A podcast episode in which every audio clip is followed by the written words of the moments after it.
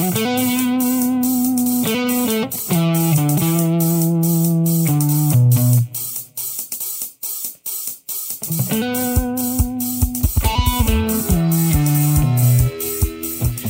Nothing is more satisfying than improving your riding skills. It feels good to be in better control of your bike, and it builds your confidence so that um, when you get into a situation that you maybe hadn't ridden, to, ridden through before, you could do better this time, or maybe do where you couldn't do before. But perhaps more important than that is it makes you a safer rider because having more control over your bike is what you'll need when things go pear shaped, something goes wrong on the road. So, today on our exclusive rider skills series, we once again have Jimmy Lewis. He's going to teach us how to use the rear wheel skid for steering purposes. Yet, in learning this advanced maneuver, we also learn how to control our bike if it were to slide on the road by surprise. Because once you've mastered it by doing it on purpose, when it happens by surprise, you already know what it feels like and you know how to handle it. It's a fun move as well that um, is also useful on the trail to make a quick turn off of the trail that you're on onto something else by swinging the back end around in control and buzzing up the other trail. We also have a bit of a chat about small adventure bikes and the electronics that goes with most new bikes. All this coming up on today's episode. My name's Jim Martin. This is Adventure Rider Radio. Stay with us. We got a good one for you.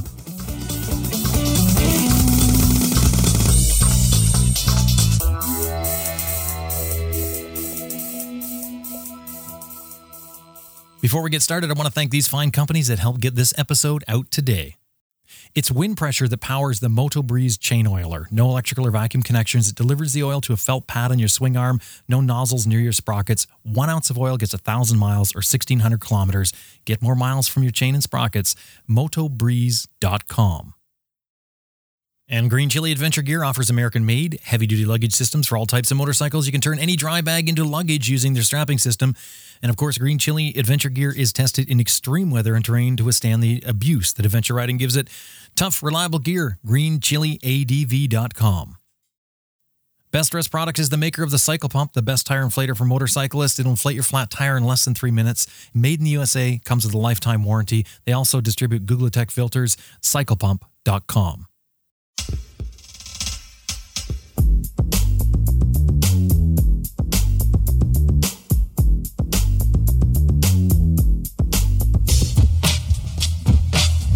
Rider Skills is an exclusive program we developed here at Adventure Rider Radio designed to give you the tools that can improve your riding skills both on and off road.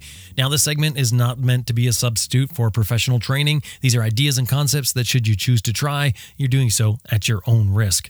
Now, today we have ex racer Jimmy Lewis. Jimmy has been riding since he's about eight years old. He's a Dakar podium finisher and class winner. He's won the ISDE four times as a gold medalist, as well as a Silver Vase Junior World Champion uh, at the same race. He won the Baja 1000 and the Dubai Rally. He spent time working as the off road editor for Cycle World magazine. He's now retired from racing professionally, um, spending his time doing what he loves to do, and that's training others to ride better and to handle their bikes better through his school called the uh, the Jimmy Lewis Off Road Riding School.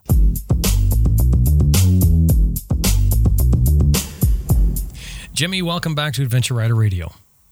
Oh, hey, thanks for having me on. So, what is um what's summer like for you in in the desert? Horrible. Because you know it's been really hot where I am right now. I'm in Ontario, Canada, and it's been really really hot. And and as we're getting ready to do our talk here, I'm thinking, what is he going through in the summertime? Um, it's it's been it's been a little bit hot for even by our standards. So uh, it it just kind of means no riding during the day. so oh, it's that hot. Been, yeah, yeah. We've been doing we've been doing uh, you know, we've been riding at night and stuff. Mostly, it's funny because I've you know been doing a lot of motorcycle testing, and we've been actually riding at night. You don't have problems with animals riding at night? Oh no, no, no! This is the desert. I mean, small things. I mean, the, so the other night when we were out, I mean, lots of rabbits, um, lots of uh, we have the kangaroo rats, little little tiny things. Mm-hmm. Uh, saw a fox, um, a little little kind of kit fox, and uh, God, there's one one other one other thing. Uh, I forget what it was. It was something else that was kind of unique that I, you know, used the foxes are a little unique. And there was one other thing that we saw, and I don't remember what it was off the top of my head, but it was like kind of like a wildlife viewing. Wow. That sounds great because here you have to worry about deer and, and they're terrifying because they're big. They will take you out and they lurk in the ditches everywhere. So any, anywhere you're riding, it doesn't matter if you're riding a trail or if you're riding the road, probably worse on the road because you're going faster. But um, yeah, real danger at night. Yeah, and and I, I that, that does scare me when I get to places that you know have deer or, or moose or all oh, different yeah. kinds of uh, bigger animals. But yeah, in the desert, not so much. You know, tortoises don't really uh, knock you off your motorcycle, but we're not supposed to touch those anyways. You don't want to hit them, but but I no, mean, yeah, no, gonna... I don't want to hit anything. I, you know, and uh, like our our rabbits and our our you know rats and stuff like that tend to be suicide. I mean, I know they just sit on the side of the road and they go, "Look, I'm going to miss his tire by like a millimeter," yeah. and they don't wow. So, hey, well, so what are yeah. you riding for for new bikes? Have you been trying some of the, the small adventure bikes? The I mean, it seems to be a big craze on them now. It's been a, a real big mix. So the the one we just gave back was the Honda Africa Twin, the standard transmission one, and we're picking up a DC. We're trading it back for a DCT, the the Adventure Sports, like the full like the fully loaded one. Um, we have a KTM 390 adventure that we're kind of doing a little bit of a project bike on. Mm-hmm. So we're modifying it a little bit and uh, seeing what we can get out of it. Uh, we just did a spin on the Tenere 700, um, which uh, have a really nice video up on uh, dirtbiketest.com with me and my wife. We rode it basically back down from Idaho back down to Nevada um, on a few day ride and uh, did some camping off it and and so it's been it's been a little bit of everything lately. Nice. Wow. The the, uh, the Tenere 700. Were you really impressed with that? Really impressed. I I kind of.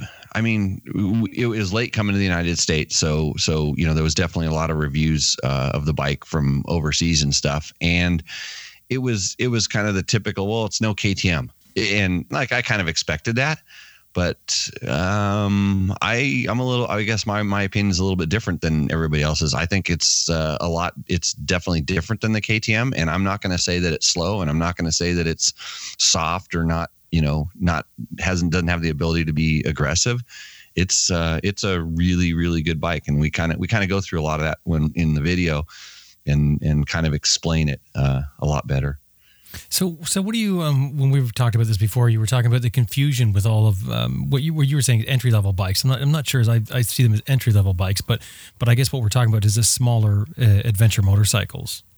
Yeah, I um because with our schools, we, a lot of times we get questions and people they they they'll after they come and take the class, then they'll say, "Hey, Jimmy, I'm thinking about buying this or that," or maybe even before the class, and we always tell them, "Hey, don't don't buy a bike until you come to the class because." Your idea of what you're looking for may change. And I, I don't think it's uh, I don't think it's confusion so much in that the bikes aren't clearly defined what they're good at doing you know and and you know you do a little research on any bike and you'll you'll get a good grasp of it but a lot of times the the the rider just doesn't know exactly what they want to do like where their interests are going to lie and what direction um, you know their their riding will take them and more often than not, I see riders making mistakes, um, you know, kind of sort of buying the wrong bike because they didn't know the right questions to ask when they, you know, when they're in the purchasing mode. Mm-hmm. Um, and it, it kind of goes in all spectrums. I've seen with, you know, guys get their first dirt bike and it's a BMW GS 1200 and they they literally call it a dirt bike. And i'm like whoa that's kind of like an adventure bike. And it's on the it's on the more real adventure touring end of the of the spectrum you know?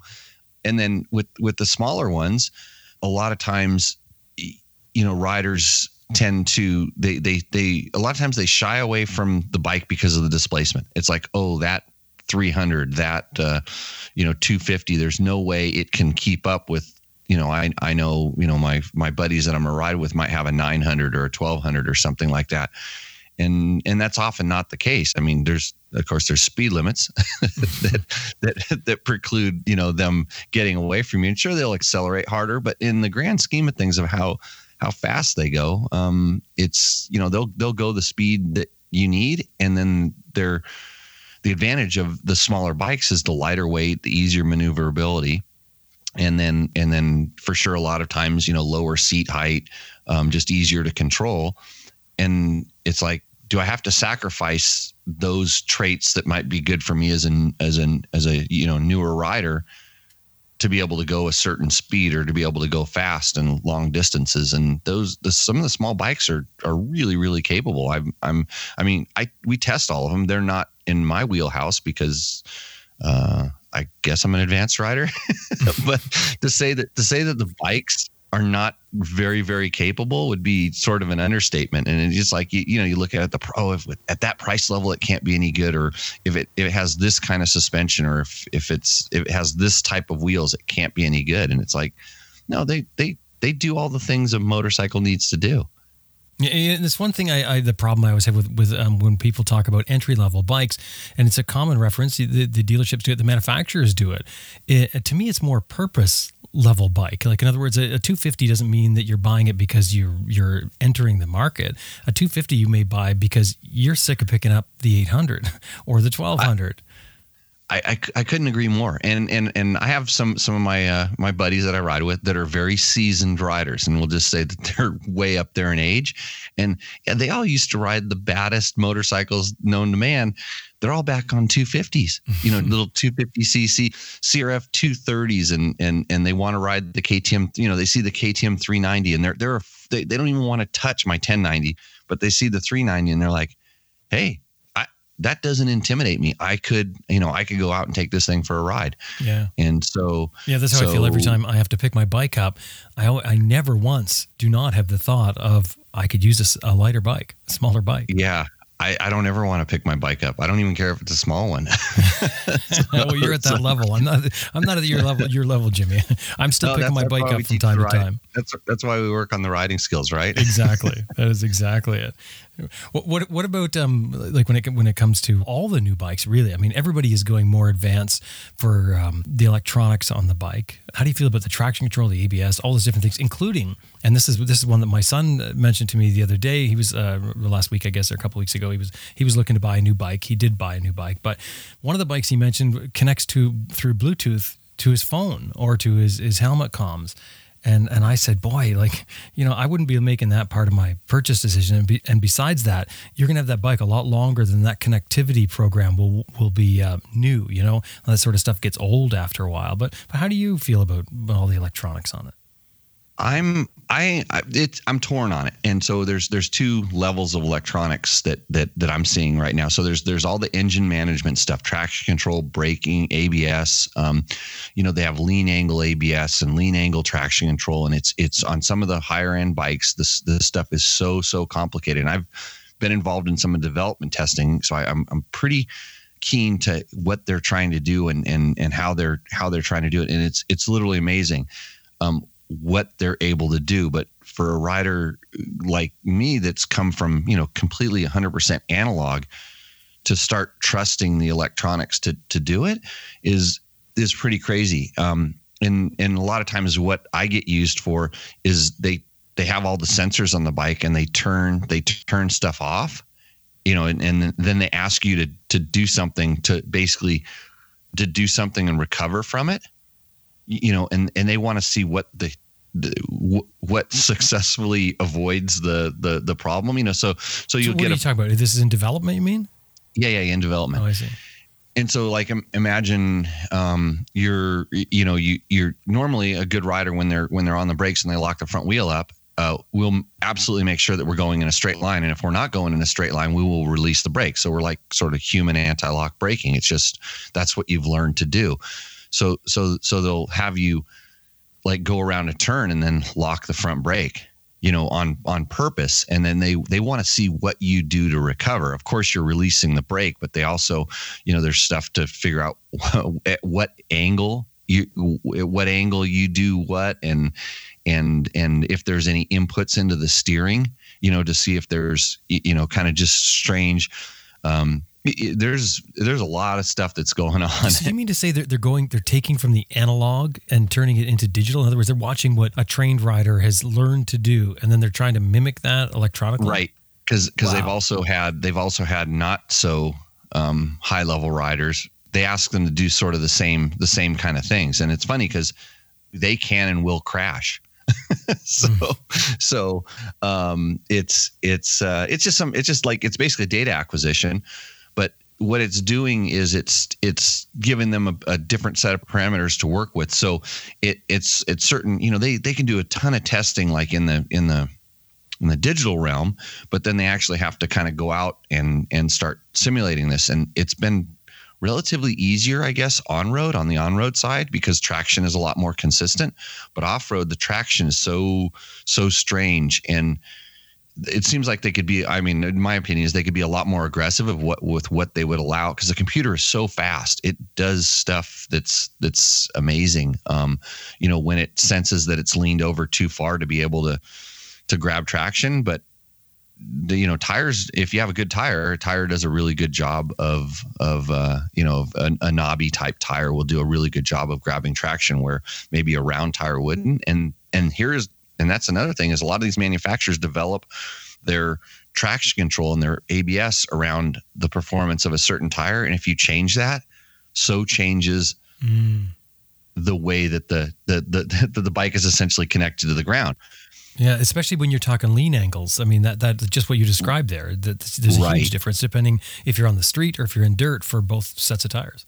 Yeah, yeah, and it's uh, it's it's. I mean, it's amazing. But that so that I mean, I'm I'm always uh, you know really interested to, to see how that works, and and so my take from it is a lot of times, and and I'm sure when we start talking more about skills, that's why I always say that you should practice this stuff with you know, if your bike has ABS, you know, we, we say when you learn it and everything, you're turning the ABS and everything off so that there's no interference and, and the bike doesn't start doing something, but you need to turn it on and see how the bike responds with, you know, the, the, cause it takes over sometimes it does something that maybe you're not, you know, familiar with. And, and I, I literally get in fights with vehicles, um, that, that have these kind of things. Cause my wrist does something that that maybe with the throttle and all of a sudden you know maybe it does something with the butterfly valve says nope that's that's spinning i'm going to turn it off and i wanted more so i turn it farther and it opens up and then by the time you, you know everything's going. I'm, i've kind of given up. Maybe i've shut the throttle off and it says now we've got traction. I'm going to gas it.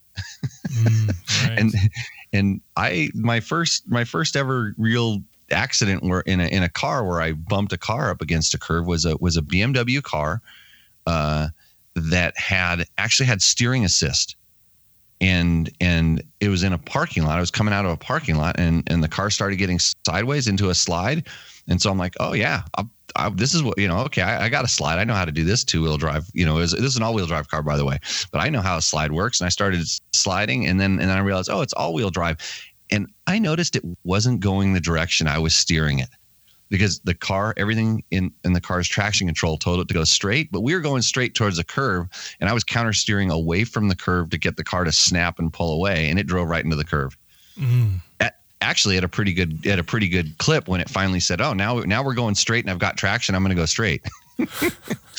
so and, and, with some of the the new bikes i don't know all the systems i don't know any any of the new systems really haven't haven't ridden anything new lately but they've got um, it's not just abs on or off they've got different settings for for different terrain that you can set yeah, and here's where it's it gets crazy. So that so a lot of them have traction control at different levels. They have ABS, uh, on-road ABS, off-road ABS, and typically off-road ABS is the front still has ABS you know so you're so you it's pretty much impossible to lock the front wheel up but you can lock the rear wheel up. And and this is where i don't understand how they're doing all their sensing. They they're using i know what they're doing. They're using g forces more than uh, more than wheel speeds because typically the, the abs works off of the wheel speed sensors. But once you lock the rear wheel up you've given up that sensor's ability to tell what's going on. Mm. and so it has to use it uses the the the a lot and on the on the the less the the last version it's using just the g forces it can sense how much um, pressure is is you know is essentially on that front wheel. But now they're actually using the g forces and the lean angle of the not the necessarily lean angle but the the it is the it's the angle of the bike. So it knows when the when the forks are getting compressed and the the angle of the bike is getting up there it it uses some of that data as well, and then which which also translates into the bike going up or down a hill, which is kind of it's kind of strange, and that's that's where they still need to there still needs to be some development. for instance, Honda has on their Africa Twin, they have uh, wheelie control, and so it's kind of an on-road feature, and it, it's you set it to different levels, and and and it'll allow you if you just you know nail the throttle, it'll pick the bike up into a, a nice wheelie, and it'll hold it at, really at a, certain at a certain angle. Well, it won't necessarily hold it, but as long as you're holding the throttle and you still have and you still have, have the ability to build power, it will not let you. It essentially not let you loop out. But it does. It allows you to pull the front wheel. Oh yeah, yeah. Wow. Yeah, you can get you know. So you just imagine you're on the street, you're in second gear, and you just take the throttle and you whack it wide open, and you don't have to do anything else as long as you've got your balance side to side and you go straight. That bike will pull it up, and depending on level, it's one, two, or three. And here's where I get confused. I don't know if one was the highest one or three was the highest. I think three was the most wheelie control. So in other words, it didn't go as high in three as it did in one. Um, but the bike pulls up and just pulls into this nice essentially it's not a balance wheelie it's still a power wheelie but it goes along. Here's where that becomes a problem or here's where it came a problem for me. I was out riding and i went up i came up to a really steep up uphill very steep incline on a jeep road you know and i came up and i didn't feel comfortable so i stopped. And i stopped on the hill with the front wheel uh, pointing you know at a pretty good angle and i wanted to get going again. And i couldn't get going because the throttle wouldn't give me any response. Oh, it's it thinking would, you popped a wheelie. It, it would if I wasn't moving and I had, but the minute I let the clutch out, it said, "Hey, we're doing a wheelie, no good." Mm, right. And it's something I could have wrote up, no problem, in in like an analog mode. And at that point, I hadn't watched the videos and and taught myself how to turn that particular feature off. And now I know you know it's it's and it's and on that bike you know your thumb is going to be your thumb and your forefinger are going to be very busy clicking some modes and switching some modes and holding a button for a certain amount of time and and and to to turn that off and then traction control off which at the same time you know it's going to spin a little bit and I know it's going to spin and I want it to spin eh, but the bike doesn't like it to spin. So it it cuts power and sometimes you're spinning because you you know you're going to need a burst of power. So this is where i get in fights with the traction control and that's not to say that maybe just a, a you know someone that's that's not at the same level wouldn't just hold the throttle steady and ride right up something and all those those features would actually do all the work that maybe their wrist and um a lot of times it's mostly just the wrist but you know they're they're they would get the traction and go right up a certain hill mm-hmm. so that's a that's a that's where uh, this electronic stuff can be going i just wish it was on some bikes a lot easier to shut off you know, when you get into a and you know one of those you know three percent situations. well, it sounds to me like what you're describing is you're going to have to really spend some time reading your manual and, and understanding fully, probably taking a course um, with somebody who can teach you exactly what the different modes do. I mean, because because on the trail in a situation is not the time for the average rider to be messing around with what what mode they're in or which setting they've got. Yeah, you you and and that's that's where you know and every bike has a certain setting or mode that it really likes and some of the traction controls are better than others. You know the adjustability is is is actually really easy on the fly. It can be done you know and and that so one of the things we really enjoyed about that new Yamaha was it has none of this. It has an on off button for ABS and, and, and when we get a bike and we start testing it I have to test all these different things to see how it works. And it's like, oh, this adds six different levels of testing. I have to go ride through this section, you know, five or six times with the different traction control settings. Well, well, that's why I said first you have to figure it out, then you've got yeah. to go out and try it.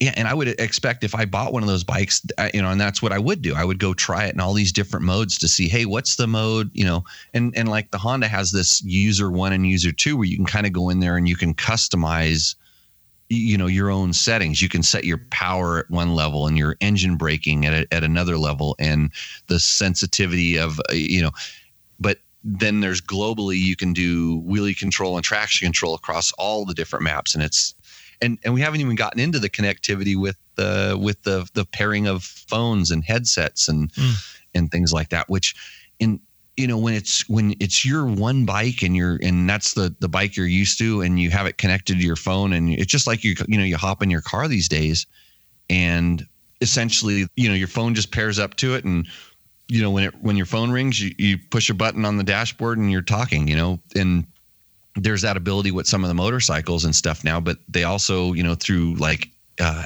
Google Play or Google Car or Apple Play. I don't know. There's so many different ones, you know, and then some of the manufacturers have their own apps where they have their own navigation. You know, KTM has something called My Ride that connects to your, it kind of runs through your phone. It uses the GPS and stuff in your phone to, to, you know, work up onto the dashboard what you're doing.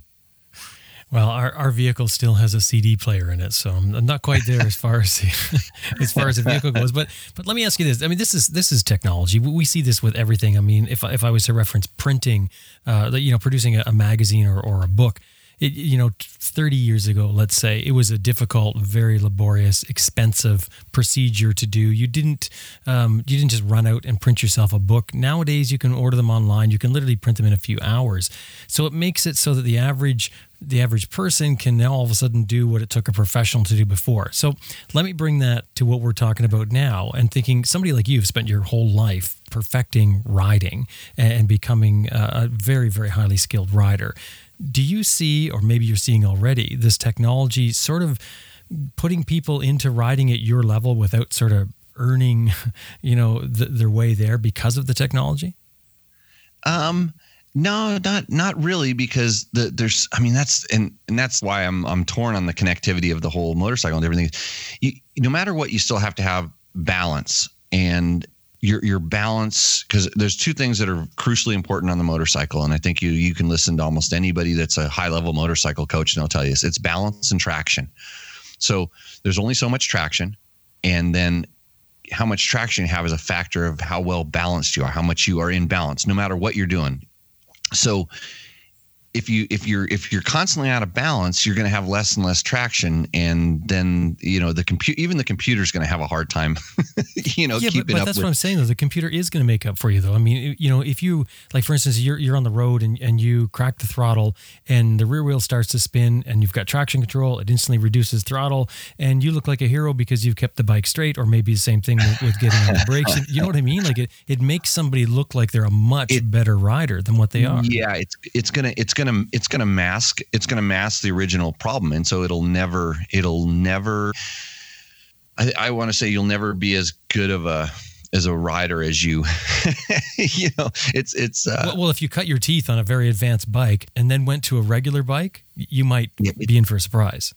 yeah, it's definitely gonna help, but um, it it it will. You know, I I think you're always gonna carry that that whatever your your your your riding issue your problem is if the if the if the computers and stuff are masking it or hiding you know if you're really ham-fisted on your brakes for instance and you're you, you know you're really relying on abs and we have riders that come in that are that are like that and the minute you turn it off it's like they're like it, it's a disaster Mhm. um, and uh, you know they're just locking, you know, literally locking the brakes up, and it, and it upsets the chassis of the motorcycle because they're hitting the brakes so hard, and like they have to relearn some of this stuff. But I think I think it's good for, from a safety perspective for for some people.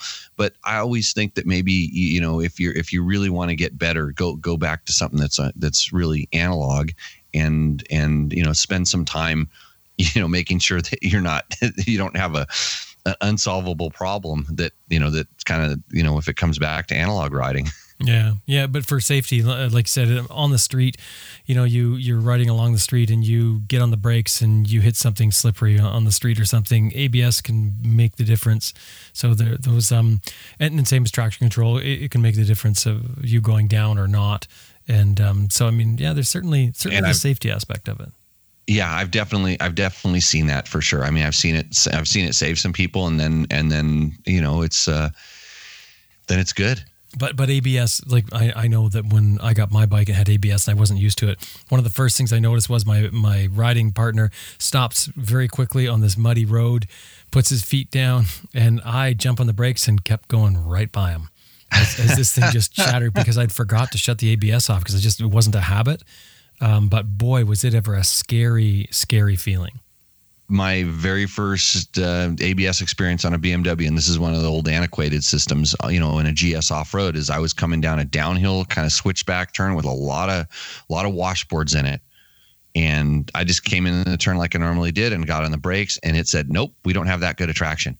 And it just kept rolling and rolling, and I'm I'm mashing on the brakes because I'm not going to be able to slow down enough for the turn, and literally rode off into a, a ditch because I couldn't, you know, I, I was going twice as fast as what I would have been able to go around the turn at. So I just stood it up and found the best place I could ride off. With in my world, my brakes were locked up as much as I could get them to lock up, and they just went. this is this was like you know GS eleven hundred.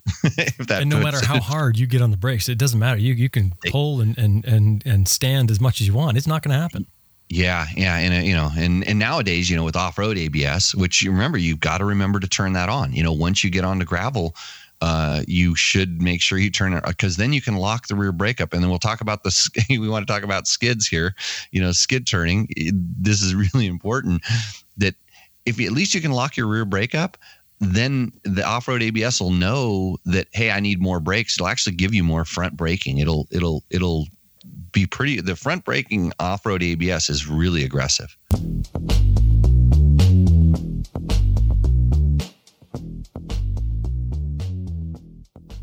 Way back in 1976, some off road racers were looking for better quality parts than what they were already sourcing. So they decided to um, start their own company and produce the parts using that same passion that they had for racing itself. They formed IMS Products. And now, 44 years later, IMS Products is still producing parts with the same passion and enthusiasm for what they do. But what has changed are those 44 years. IMS uses their 44 years of experience when they build their foot pegs, when they build everything for that matter. It's still owned by riders and ex racers. So when you buy an IMS product, in particular, an IMS foot peg, you're buying a part that you know will perform. You can count on it, even outperform your expectations. They have a full line of foot pegs, all made with cast certified stainless steel, all heat treated with a homogenizing and a certified heat treating process, all built in the USA, and they all come with a lifetime warranty. Foot pegs are your connection to your bike. They add leverage and they give you control that you don't get with the stock pegs. IMSproducts.com is the website. Anytime you're dealing with them, throw in there that you heard them on Adventure Rider Radio. IMSproducts.com. Here's a website I want you to have a look at redrockgarage.ca. Redrockgarage.ca. .ca means it's in Canada. And that's because the Red Rock Garage is in Canada. It's located in Beaverdell, British Columbia, on Highway 33. Beaverdell is a, is a small town, but it's surrounded by some incredible riding areas, both paved and dirt. Now, the Red Rock Garage is a coffee shop with a motorcycle addiction. The owner, Dan, always seems to be riding his bike off somewhere, whether it's a long ride or a short ride. He finds any excuse to get out there. But for riders, the Red Rock Garage is well known for its great coffee. It's got an EV station as well. If you happen to ride a zero or an electric bike, that would be kind of cool. Um, but they also have a B&B and camping area, so you, can make it a destination and explore the area surrounding Beaverdell, um, or you could stop in on your way through. The Red Rock Garage in Beaverdell, British Columbia, off Highway 33. And anytime you're talking with them, throw in there that you heard them on Adventure Rider Radio. redrockgarage.ca. Off-road ABS is really aggressive. Hmm. Well, let, us do that. I mean, we're we're going to do rider skills now. We're going to talk about skid turns. Um, I think we should start off by by getting you to describe what exactly is a skid turn. So, a skid turn is when you're going to uh, lock up your rear wheel in order to get the bike out of line, and and so what you're trying to do, and remember this is a very advanced technique. You're trying to you're you're initiating a turn and you're trying to get more turn than you know just rolling your wheels what ordinarily just rolling your wheels through the turn would accomplish. You're trying to kick the back end out to decrease the turn angle. And why would we do that? You don't want to. Um, well uh, i do it when i'm on like a like a two track road and i need to turn around and go back the other direction so a lot of times I'll kind of go, I'll I'll get to the middle of the road, and I'll I'll I'll do a skid, and then I'll slide the back end out and pivot the bike around so I can make a turn without having to do a 22 point turn. Right, and same as if you were um, turning off a trail or something that was going the other way. Maybe it was maybe it was headed slightly angled back in the direction that you were coming in. That that'd be a handy spot for it. Yep, yep. Like on, you know, we use that technique. Sometimes, you know, you use it to drag the back end around on a kind of more of a switchbacky type of a turn, or um, it's it's almost more of a of a quote a show off maneuver yeah. than it is actually uh, that effective.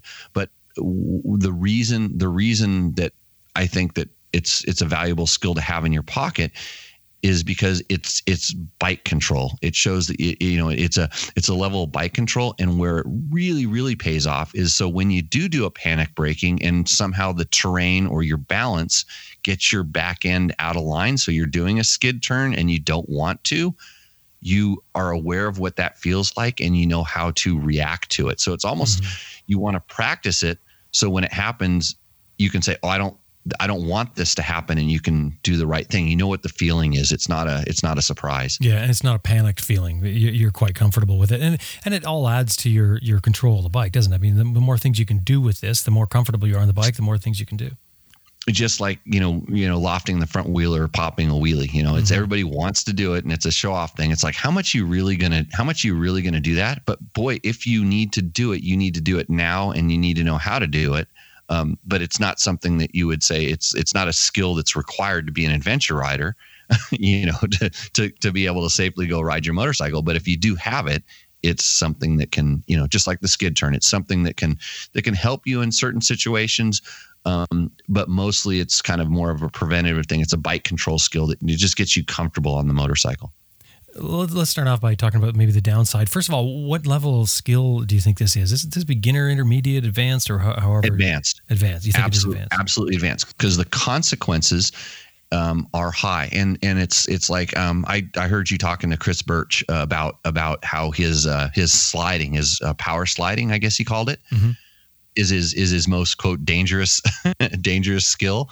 Um, and and this is a thing where there's there's a certain amount of commitment and the the the normal human reactions uh, when something starts to go wrong with this a lot of times it's getting off the rear brake. Uh, you know you panic and you sort of start you know doing some of the wrong things and you get off the rear brake or you touch the front brake. Well all of a sudden you're going to initiate a lot more traction and the wheels are out of line going in two different directions and it generally equates into a high side. Right. Right so the risks are high here, but um, it is something you can sort of build up to, though. You, you can start absolutely. off slow with this, right? Yes, absolutely. We within the way we teach this is in a, is in a really kind of, kind of really controlled manner. We do this on a dry lake bed, so there's so there's plenty of room, um, very consistent traction. That's also important uh, when you start learning this, uh, and and the ability to start in small steps. And the way that we start this is by doing a straight skid, just a skid in a straight line. Um, so the important thing is remember turn off your ABS. If you have ABS, you have to make sure your ABS is off because you can't get the back end to slide out with the ABS on. That's kind of the purpose of it because they don't want the back end to slide out. What, what if and, you have a, one of the advanced models now with with the different models, the off road or the different modes rather? Could you do an off road mode or something? Yeah, if you have off-road ABS, it, the off-road ABS typically uh, in every bike I've ever done that has off-road ABS allows you to lock the rear brake completely. Okay. It allows it allows a, a rear wheel skid. So so you need to you know you need to have a rear wheel skid going here and, and try then, it. And if it doesn't, then obviously you're gonna have to shut it off. Right. Yeah. And and or it's a it's a setting you have to go to. And and the other the other thing in this drills when we're doing this is we're never ever going to touch the front brake at all during any of these drills. So ABS is off. You have to have the ability to skid the rear wheel and no touching the front brake at all. So, so you, you mentioned starting off with a, a straight line. Let's let's start there. So we have um, students just do a nice straight skid. And the reason for that is I want you to get comfortable knowing what it feels like to push down on the brake pedal, to lock the rear uh, wheel up, um, to so you you understand that you have control. Make sure you're covering your clutch, and we say cover your clutch, which generally means you're pulling in because if you if you don't pull in your clutch, you're going to stall the bike, and you mm-hmm. always want to have the bike running.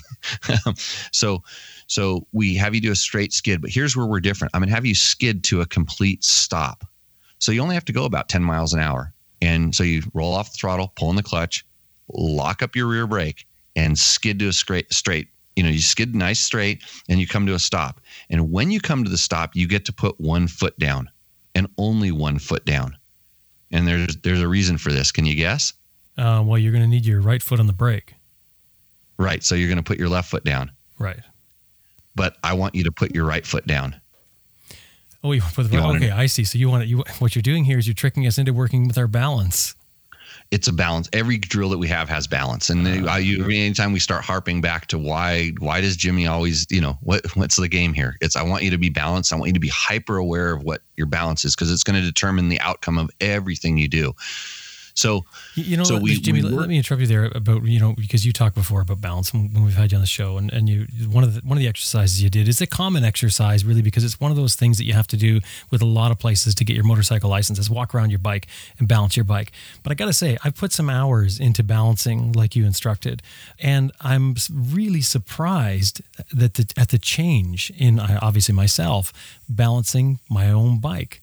I thought I had it balanced well before, but now that I've put some hours into it, I can already see an improvement with it, and it's it's really surprising. It takes some time. It definitely takes some time, but um, huge improvement in uh, in just getting a feel for the bike. Um, I don't I don't doubt that, especially the more we're talking about heavier adventure bikes. You know, the bigger, the more heavier, the more loaded you are, the more aware you are of of the balance will change you know the way you the way you ride and the the, the, it, it's it's it'll it, you'll realize how maybe unsafe some of the stuff you were doing before may have actually been because you're using speed momentum to compensate for the crux of the problem which is is essentially is essentially the balance. Mm-hmm. so so we we we do this these straight line skids and you get to the point and the re, there's so there's two reasons for that. Number one is balance and number two is to make sure that you're actually coming to a complete stop because most people will not come to the complete stop because guess what? You're going to tip over if you're out of balance. Mm-hmm. so so so they'll do these skids and they'll they'll they'll only go down to like three miles an hour and then they'll release the brake and then and then go again and they never actually come to the stop or they try to put that right foot down and they're still moving because they haven't come to the complete stop. So there's the there's the the, the beginning of this drill. So straight, then, we're going to do a straight skid. We're going to we're going to lock up that rear wheel. We're going to stop the bike, and then we're going to take our right foot, which was actuating the brake, and we're going to use that right foot to put down. The left foot stays in the peg. Right. Yeah. So so both feet. Ideally, you want to you want to call it out. You want to do a skid and say, okay, I'm going to put my right foot down this time. Okay, I'm going to put my left foot down this time. So okay. you're in control. You're deciding what you're going to do, and and make sure that you can stop and put that one foot down. And, and this is why there's no front brake in this drill, other than it would it, you know because you could cheat it if you have your front brake because you got your fingers up there and then you can take either foot off and you still have i want you to make sure that the what's stopping the motorcycle has done its job and we're finished with it and then we're going to put our foot down. Okay. All right. That's the the first step. Right. So you you got to be really comfortable doing that. And then we're going to start you know we're starting the sliding portion of this drill. And so so it, the question is always is how do I get the back end to to slide out of line, especially when you're on a nice smooth surface that doesn't have any incline and stuff like that. Well, there's a there's a number of different ways, and there's there's one correct way and a bunch of ways to cheat it. And in in the beginning, you're so focused on just getting the back end out, we let people cheat it. But so the way you get it out is by knocking yourself a little bit out of balance. So you're essentially initiating a turn and when you when you lean the bike let's say if you lean the bike to the right the back end will naturally want to slide out to the left if the rear wheel's locked up because it, it doesn't have traction so it's going to kind of start sliding out. So so in the beginning um, a lot of times if you just if you just you're doing that nice straight skid like you were before all you have to do is turn the handlebars. So you turn the handlebars in whatever direction you want the back end to kind of go opposite of if does that make sense? So if you're if you start turning to to the right the back end will kind of come out to the left. Is that is that uh, kind of clear there? You might want to walk through that again. Okay so you're skidding in a straight line mm-hmm. and then and then and then you you know you, you don't have to be going that fast 10 miles an hour so you start skidding you start slowing down. As you start slowing down you start turning the bars to the right.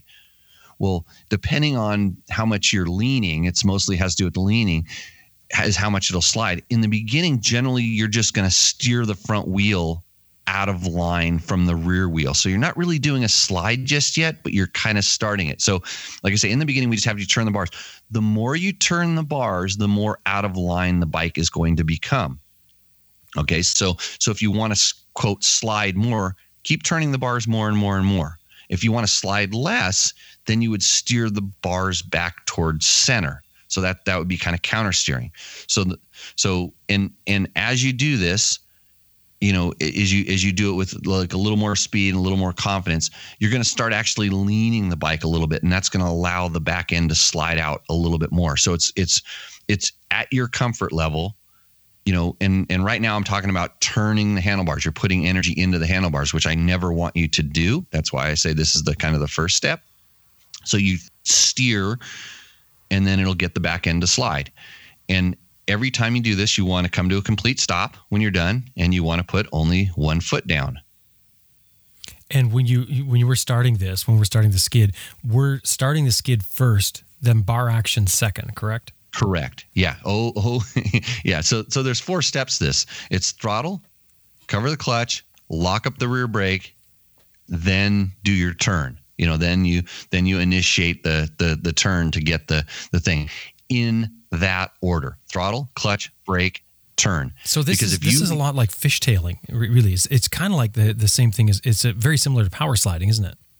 Uh, a little bit, yeah, but but we're but we're slow. We're slowing down, not right. not speed. yeah, speeding up. But I mean, most people have done that in a car. You know, they get that feeling if they kick out the back end, and and they get that feeling of sliding and then steering with it. That's sort of what you're doing with the bike at this point. When you've got the rear wheel locked up, you're you're using the bars to steer yourself as you go along yes. with your rear wheel locked up right. And and you can you know so you so so you you know you stop with one foot down and see when you start sliding the bike is actually leaning. It's it's going to fall in. You don't want it to kind of cross over and go because that's the, that's the high side. If you if you're if you're if you're turning to the right and the bike's not leaning down to the right if it you think about it just right now if it stands up more than parallel and starts going to the left you are now into that high side um, portion of you're going to get chucked off to the other side. Mm-hmm. and and and and generally when that starts happening you take your weight off that outside foot peg and now everything's you have no control over that motorcycle because you're trying to put that outside foot down and it's going to just huck you. So so you you you do that's why you sneak up on this drill. We say do, do it kind of nice and smooth and carefully. So you get your back end sliding out you come to a complete stop and then you've got to regain balance of the bike. And a really good rider will actually when eh, the, the last little bit of energy the bike has they'll use that to stand the bike back up into into a balancing not throw it over to the other side but just stand it back up. So so that's kind of step one is is using the using the bars. Now, so, now, can I just throw in there that the, the the precaution you already said this was that we don't want to let off the rear brake while we're doing this. Oh yeah, never, because if you do, then it's a, then it's like almost more of a guaranteed high side.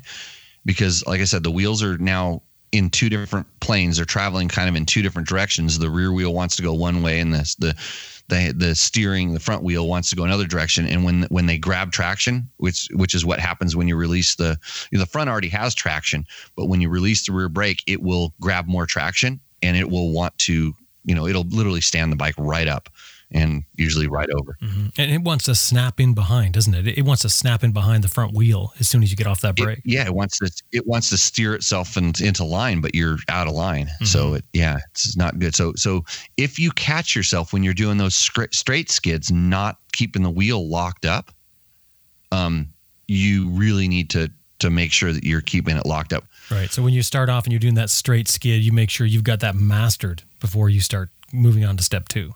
Yep, correct. Advanced skill. Mm-hmm. um, so so now I'm gonna I'm gonna uh, talk about something we call kind of a little more counter steering. So you're you're doing the slide, and we we tell people to kind of like shove your butt. You know, you can you can shove your butt, or if you're standing up, you can push on the foot pegs. You know, to to kind of counter you know i don't want to call it necessarily counter steer but at that point you're instead of instead of you know turning the bars in you're actually kind of pushing the back end out of line if that makes mm-hmm. if that makes sense. Mm-hmm. So in the beginning we steered our way into the slide and now I want you to now you're skidding in that straight line. I want you to try to shove the back end out from underneath you. And and so at that point you it's almost like you you most riders will tend to push on the handlebars, not the right way to do it, but they may turn in a little bit and then try to push on the handlebars. And, and imagine like if you're sitting in your chair right now or whatever you're doing, you kind of try to shove your butt out from underneath you if you're sitting down, or if you're standing up, you would try to push whatever your inside foot is out from underneath you and it's the same as initiating a turn in our world like when we when we initiate a turn we weight the inside foot peg that we weight the foot peg in the direction we want to go. Mm-hmm. now you're you're using that weight to push the back end out from underneath you. That that's kind of the that's kind of like the second step. Now we're forcibly trying to get the bike, you know, you're you're using some muscles to get it going. Now, do you find it easier for people to learn this standing or sitting? Um, for most people in the beginning, it's easier sitting because they're, they're they they just tend to feel a little bit more comfortable, and it depends on how well they stand up to begin with, which is a whole nother top of a discussion. Is like how to stand on the motorcycle. Most people don't really stand up on the motorcycle; they go into this crunch and they're they're gripped on the handlebars. And and when we start talking about like the next thing, so it's easier to do sitting because you it's kind of you can kind of sit there and think about sliding your butt side to side, but you think about kicking your inside foot out from underneath you is is like that's really weird. And and then you'll grab onto the handlebars and if you stiffen up on the motorcycle, if you tighten up on the motorcycle, um, when you're standing up, you are going to you're going to bind the motorcycle up and it's not going to do what it wants to do. So you get comfortable kind of now shoving the bike out from underneath you, getting these little slides going, coming to a complete stop, regaining your balance, you know, and then putting one foot down. And it's really hard for people to slide, make your back end go out to the left. You know, so so you so you're so you're skidding with your back end going out to the left, coming to a complete stop, and then putting the right foot down. Yeah, because because you're in a position where you could easily be out of balance and the bike's leaned over already. Yeah, and you you don't want to take your foot. You know, you can't take your when you're sliding, you can't take your foot off the brake. That's why it's a lot easier for people. I got involved in a discussion where they were talking about which direction it's easier to turn, and I always say to the left because your brake pedal's on the right, and and and if something starts going wrong, you want to take your foot off the brake pedal. And especially in slow speed turns, people have a harder time turning to the right because they they they want to have their brake control with their foot. Mm. So same same thing applies here. If you if you find one side is harder than the other, start thinking about like, oh, why why is it this? And then practice that. Practice getting comfortable. And a lot of times because you won't lean, because when you when you do slide the bike and the back end goes out to the left, your right foot is now underneath you and it can't help. You know, you want to put your foot out to catch your balance, especially when you start slowing down quite a bit. Mm-hmm. You can't do that. So yeah, and, and it's also you're you're you tend to feel like you're reaching for the brake. Right, and it depends on how your brake pedal is set up too. Mm-hmm. so, so there's a, there's a there's a lot to it. So now we get into like, okay, how do you really want it? How do you how do you really want to do this? And so it's the same thing. You ride along, shut off throttle, pull in the clutch, you you lock up your rear brake, and now with your foot pegs, so you'd be standing up, you would init- essentially initiate a turn in the in the opposite direction of the way you want the rear wheel to slide out. So if I want my back end to slide out to the left, I now I'm skidding. I'm going to put a lot of weight into the right foot peg and just naturally let the bike start sliding. And then I'm going to do all of my steering of the motorcycle, like more slide, less slide, through my balance. So it's essentially up in my shoulders. It's what I'm doing with my shoulders.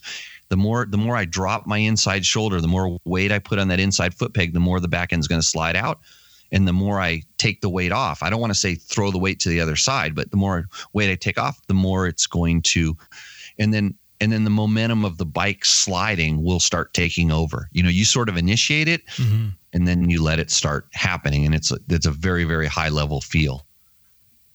Now, I, I know we're going to get into getting some gas on this, but before we do, you did mention uh, about that we weren't going to use the front brake. Now, I know that's for learning this this procedure, but after you're getting the hang of this, you can use the front brake to slow yourself down to make sure you get the corner if you came in a little too fast. You, you do, do, do, um, so um, when we start talking about how to, in, in my very idealized way of teaching, all braking and all acceleration is done in a straight line. So if I wanted to brake as effectively as effectively as possible, I would not be sliding. I would not have my rear end sliding out one bit. And until you're at a ridiculously high level as a rider, it's I've never seen it faster. And we've done we did do section times on things. You know, we have a turn and we we actually have guys that say, I want to slide into this turn to go faster. And we prove to them that it's not faster. If they just would concentrate on doing their braking and and and you can see this like at okay we'll use MotoGP because that's the, the elite level. You see them stepping their back end out. You know they're doing the, the thing where they have the back end set out and then they just drop it right into a turn. Mm-hmm. If if if that back end's out and before they go in the turn, it stood back up straight again, and then they reinitiated the turn. They've just done three extra things that they probably shouldn't have done, and it's going to cost them time, which is crucial. So I and I, I very rarely see a rider that can actually slide the back end out and drop the bike into the turn without standing it back up again. So it's kind of a it's kind of like a a misnomer that that's actually going to be going to be faster and and the the you know the so the technique of having the back end kind of hung out and then just effortlessly continuing into your into your control portion of the turn because you're you're blending at that point you're blending deceleration initiating a turn and then controlling a turn all into one kind of one blended fluid motion. And uh, i don't i don't well, well let me give you an example. This, I, this, I can only do that about 70% of the time and i practice it Okay, so th- this is where I find it. Like for instance, we, we talked about you, you mentioned about the um, the surface being the same, and we didn't elaborate on that either. And there's a there's a reason that the surface has to be consistent as you're doing your skid because if you start skid on um, a certain st- type of surface that gives you some resistance, then you hit something that gives you no resistance, like a little patch of pavement or something like that with some sand on it. Well, you know what's going to happen; it's going to whip around. But there are times where you, where you go down, and maybe I'm going too fast uh, to begin with uh, as I come down and I, and I start to do my skid, where I will use the front brake to slow it down to make sure that I get right to that corner and then whip around the corner. Now it's not so much to make the corner faster, but it's to to make the maneuver because I'm in a tight spot here and, and I don't have any I don't have any place to maneuver. Right. So at this point the slide is a result of the the slide is not a positive thing. The slide is a bad thing. No, no, the slide is is done on purpose. So so I've come up and I've slid, but what I've done is I've just got a little bit too much speed, and I'll just use a little bit of front brake to bring it in control, and then make that right turn or left turn uh, I would see before I would use. so I, I, like this one. so so so you said you said the, a couple of the keywords that I that I that I focused in on. I was going a little bit too fast. that's that's how every every crash story generally starts where they want to, they want to know the magic ingredient. Well, well let me reword to, that, Jimmy. Hang on, no, I wasn't no, no, going too fast. I, yeah, yeah, there I, wasn't enough so, space. The, the the space wasn't correct. Uh-huh. so so you over you overestimated your braking distance and you came in a little bit hot and the back end stepped out. Or you stepped the no, back end out. No, I stepped the back end if out. I, if I if I wanted to slow the bike down, no matter what, I would want to be going with my wheels in a straight line. I would never want to have it sliding out. So the only time I'm really stepping the back end out to slow the bike down, it is never it's well, well the, but, the, the reason I got into doing this a, a, little bit is because just practicing and, and it was mm-hmm. and then you can go into a power slide for instance and you can use you know you could use your front brake a little bit if you're if you start going too fast in your power slide. Um, but it was just a it was just a thing to modulate that speed but obviously it's something that um, that you're not you're not using. No I, if I want to slow down I'm going to be in, I'm going to have my wheels in a straight line. Um, but here's where it becomes practical: is so when you're you're on a nice, you know, you're on a gravel dirt road, that has a little bit of camber to it, and you start getting on your brakes, yeah. and because of the camber, it's going to cause it's going to cause you to go into a slide. You might get on the brakes, and there might be a rut that sort of catches the back wheel, and it starts getting you into kind of a eh, you know a skid a skidding turn situation to where it where the, now the back end is stepping out because this is all done in, under braking. You know, once once you transfer to acceleration or controlling a turn, that's the whole different. That's a whole different technique. Um, but the the so so the reason we practice this is it so when it does start happening, you you feel it and you say, hey, because if you're if you're on perfectly smooth ground or you know good traction and you start locking your brake up and you're loose on the bike it will track the back end in line. But if you're on your front brake hard already, there's no weight on the rear wheel. And uh, depending on your your state of balance, it's going to cause it to come out more or less. Mm. And so, so because you, are transferring all that weight up onto the front, the front has really good traction. The back end is loose, and so it's really easy to to get it to maneuver around in different spots. Yeah, that's not to, what I'm, I'm talking about. I, I, am not talking yeah. about initiating front brake first. Front brake is after the fact. It's after you're already doing your slide. You're comfortable. You're coming up to your corner, and you're just going to slow it down a little bit to to match your your corner. I, with your, I would never, if my back end were out of line with my front, I would never apply more front brake. If that makes sense. Okay. If the if the uh, if the back end if the back end is not in line with my front, my front brake is absolutely not effective because if I start if my back end's out there and I start getting on my front my front brake, that back end is going to start coming around even more. Like well, if you get on it hard, but but let's let's use yeah. that example that you were talking about. You're talking about an off camber road. Let's say you let's say you were going down a trail and you were going to do a, a skid to turn up um, off another trail, and mm-hmm. as you mm-hmm. came up, the traction the the surface changed. You didn't realize it, and it became slick. Not super slick, so that it's just whipping around, but but slicker, so the back end actually starts to come around. Starts more. to go more. Yeah. What do you do? Off the rear brake, very quickly before it becomes a high side. Okay. So and and that's where it's just identifying that hey, this isn't going to go well because if it if it if it does and and the next step I was going to talk about is like what what happens when start, stuff starts going wrong. Mm-hmm. So so so if if if that's the situation, if I'm slowing down and I'm, and the back end really starts going, if it's not too late, I will come off the brakes because because at that point I still have the traction to kind of to kind of continue the and then come back onto the brakes. But if if if if it goes and it goes so quickly that it really steps out, you know, it really goes. At that point, you you got to start considering your options, and the best one is generally low side. Mm, you know, to, to to put it down because you, you you know you want the bike to you know you know it's going to step out, and if it starts excel if it if it feels like the slide is accelerating at any point and you didn't ask for the slide to accelerate, um, that's that's when that's going to happen. that, that's a bad thing, you know. And yeah. I, I, see that like on on grease, you know, greasy mud. You know, when you you hit that, you know, white or red clay, you, you kind of come in and you're, and and at that point, I, I I would never want to have a slide going at all mm-hmm. because it's a it's a it's just uh, dangerous. It's not. Uh, it's yeah. very hard to control, control, at that point. The are the odds of controlling it are are very low.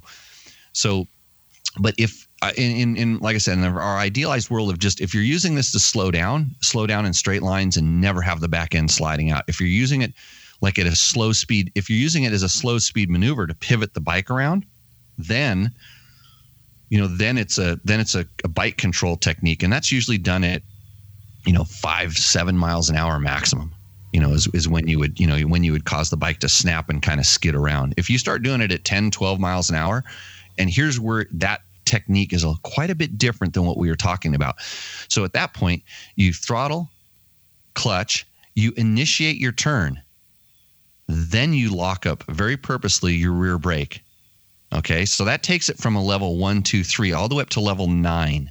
Like, because when, because now your wheels are a little bit out of line and you lock up that rear brake, the rear end will violently step around. out from underneath you. Yeah. And that's how you initiate that skid to pivot the bike around kind of all of a sudden now there's no traction on the rear wheel. All your traction's on the front wheel and there's no generally no brake involved at this point because you know you're you're literally not really even rolling and the bike pivots around the front wheel. Mm-hmm. Before we move into get, getting on, on the gas now, is there an ideal speed or is there a maximum speed that you would put to this? Um, not it's skill level. Not necessarily yeah it's skill level it's it's skill level and comfort. And like i said i i don't i in in my we teach like this very idealized way of riding and then you kind of factor everything. I would never want the back end to slide out if i was trying to ride as efficient and as fast and quickly as possible. I would always want my wheels to be in line if I was accelerating or decelerating. And of course, this is kind of during the deceleration portion. Um, it, it doesn't look as fancy to go in nice and straight, get done with your braking, then initiate the turn.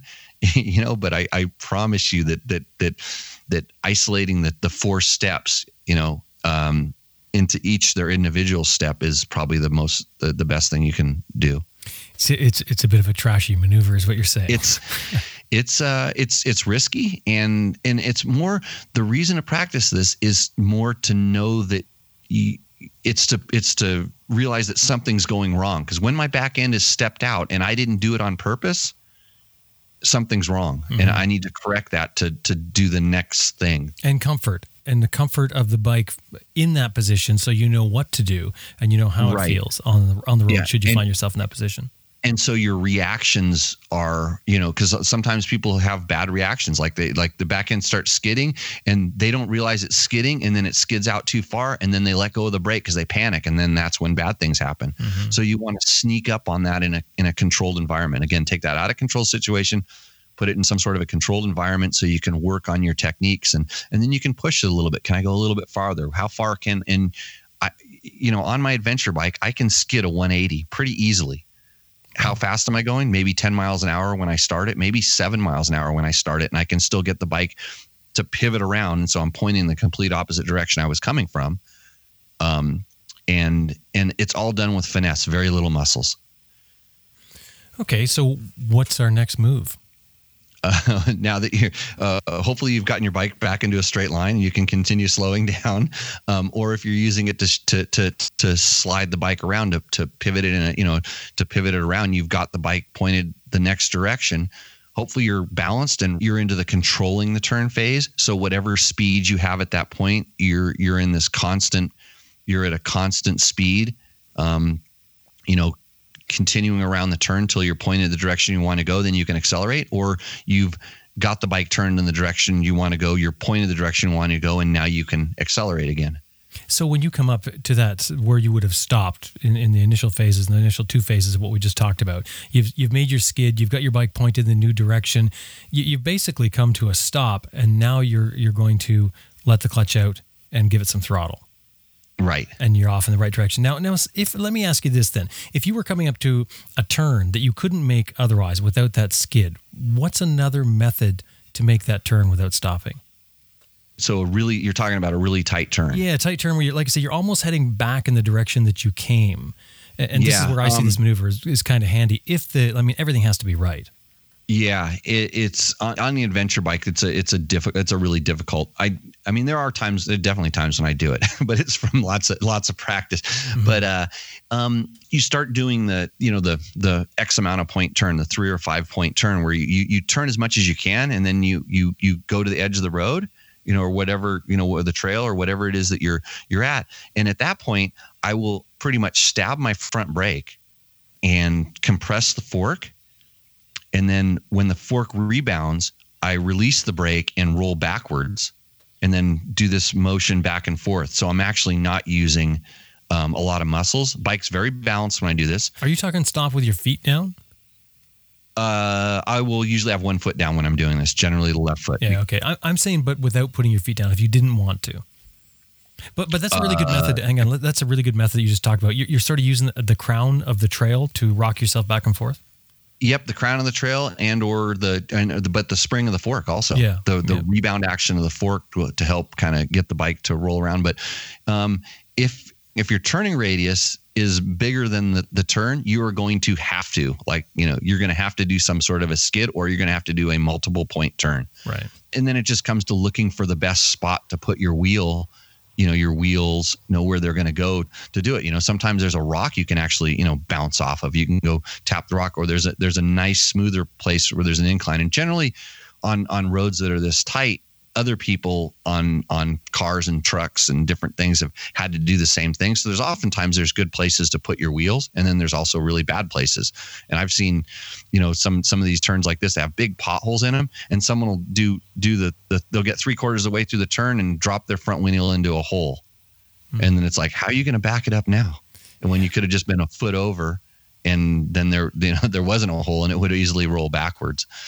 So yeah, that's, that's such a good point. I, I mean, you, you, do see it a lot. It's um, it's paying attention to what what's happening before you get into that position, isn't it? Or you know, um, assess it as you come up, rather than coming up, stopping, and then saying, "Now, what am I going to do?" And here's where I'll roll back to you. It's generally the reason they put their wheeler. Well, I was going a little bit too fast, and it's. I it's told you, Jimmy, every, I was not going too fast. I misspoke. It was there just wasn't enough space. That's all. Understood.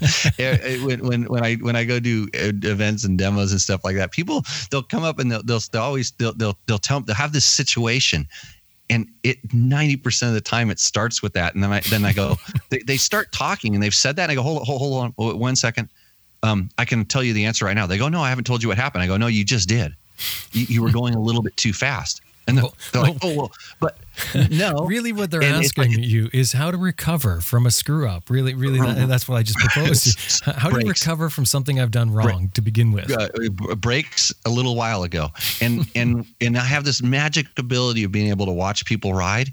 And I tell them, stop, stop, stop, stop, stop. And they're like, what? I go, you're starting to crash. And they're like, huh? They don't even realize it. But I, I've seen I've I've seen what's happening. You know, the, the crash in the, or the or the problem. The problem starts way before most people even realize that there's a problem. Period. So I'm looking at things like balance, traction, and then I have a an assessment of how good that person is on their brakes. And that's where all the problems tend to arise. Balance, traction, and then uh, are they are they going to slow down? are we going to slow down for this? so, yeah. Skid steer, great information, Jimmy. Always fun to learn from you. Thank you very much. We'll talk to you next time. Okay, I appreciate it.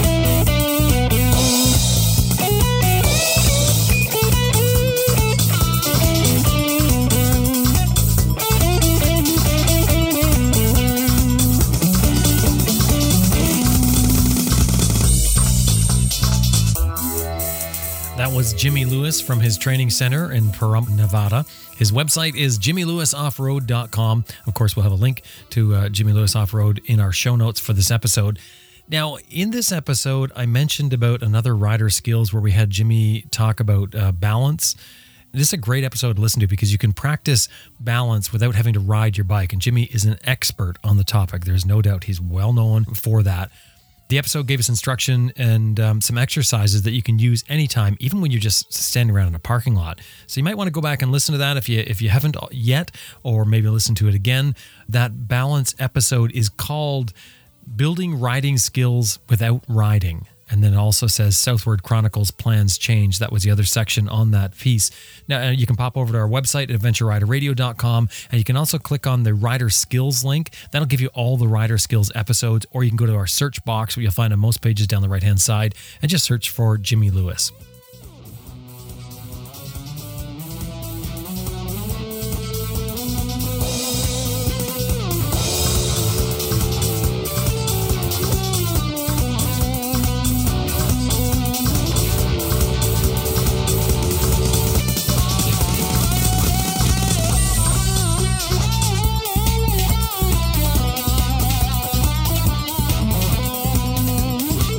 I just want to remind you that this episode has been brought to you by Green Chili Adventure Gear, greenchiliadv.com, Motobreeze Chain Oiler at motobreeze.com, and Best Rest Products at cyclepump.com. And we'd really appreciate it if anytime you're dealing with these companies, anytime email or otherwise, let them know you heard them here on Adventure Rider Radio.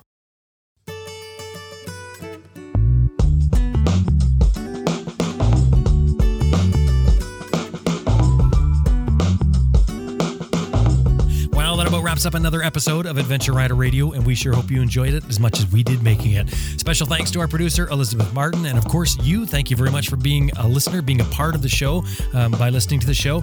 And we would love to hear what you think. Drop by our website, adventureriderradio.com. Every episode has its own page where there's show notes there, where there's photographs and, and things to, to find out links, etc., that we talk about in each episode, as well a little spot on the bottom for comments. We'd love to get your comments on there. Don't forget to follow us on Facebook, and we would love a rating. Rate us anywhere you find podcasts, iTunes in particular, um, but anywhere you're finding your podcast, anywhere you're listening, we would love to get, of course, a five star rating from you. We'd love to get that rating from you. We would really appreciate it if you could do that. And very importantly, we need your support. This show is built on a model of some advertising and listener support. Drop by our website, adventureriderradio.com, click on support. We'd love to get you in on our, our patron support system. There's some kickbacks there and, and some bonuses or um, for incentives, I guess you could call them, um, that we have on the website. Uh, anything $10 or more gets you a sticker sent at you. Anything $50 or more gets you a mention on our Raw show. So again, adventureriderradio.com and click on support. My name is Jim Martin. Thank you very much for listening. I'll talk to you next week.